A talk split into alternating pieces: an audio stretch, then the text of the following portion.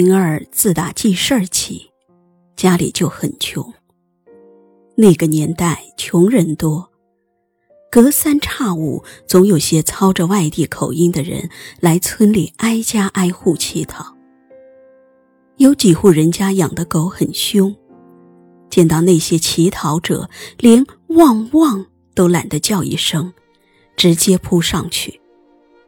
平儿和娘见了。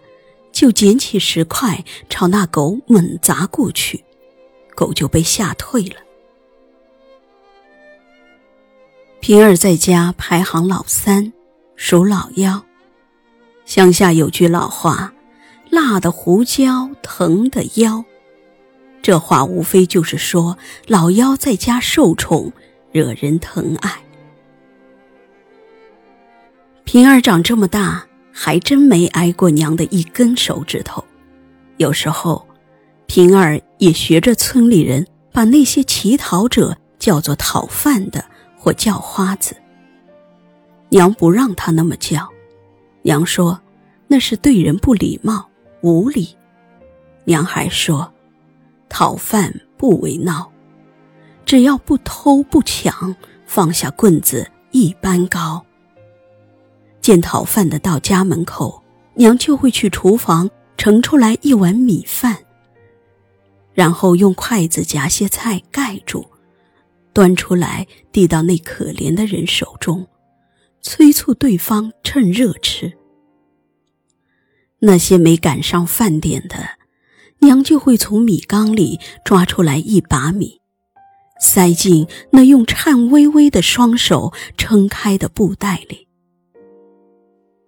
平儿有时候也责怪娘，说：“咱家的米也不是白来的。”娘就说：“五百年修得同船渡，别人走到家门口，要说也算是缘分，只当自己少吃那几口。”平儿似懂非懂的看着娘，不再言语。平儿记得那是个晴好的中午，家里刚收好碗筷，门口出现一位衣着破旧的老人。老人手里拄根木棍，胸前挂着一个缝补过的蓝色旧布袋，一声不吭，眼巴巴地立在那儿，像尊雕塑。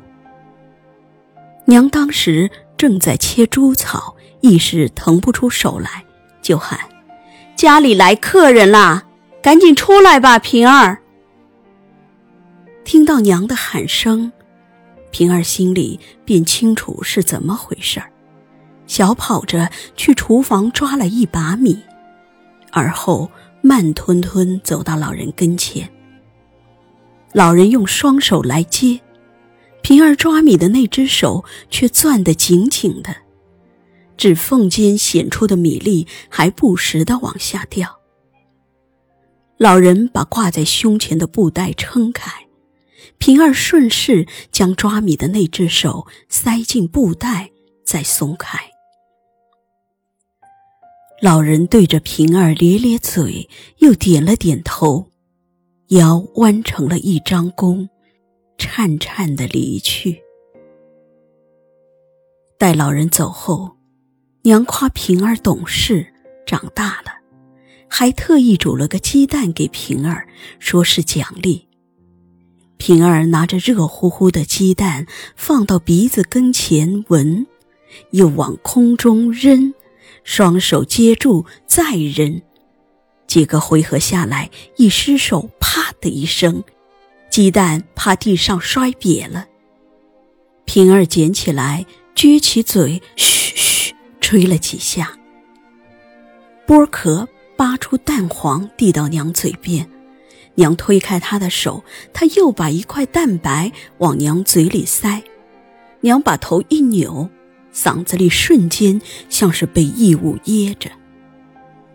平儿对娘神秘兮兮地说：“我有个小秘密，说出来你得替我保密。”娘说：“保密，一定替你保密。”平儿嘱咐娘：“不许告诉任何人哦，一定。”娘又说：“嗯，一定一定。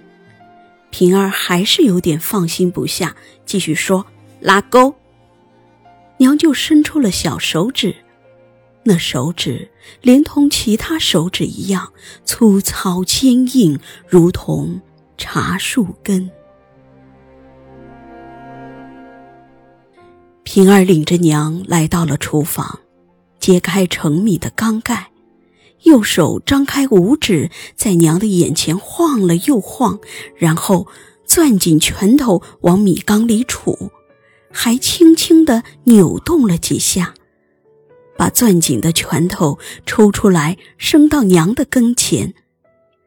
娘看到平儿的手指缝中夹满了白花花的米粒，娘不知平儿到底要干啥，两眼直勾勾地盯着平儿的手。感觉眼球转动都有些僵硬。下次再有讨饭的来咱家，我还这样。平儿边说边将攥紧的拳头展开。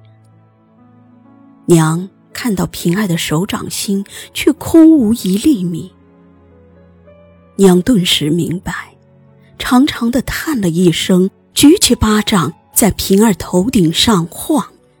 眼看就要落下，却不见平儿躲闪，眼睛眨巴眨巴的盯着自己。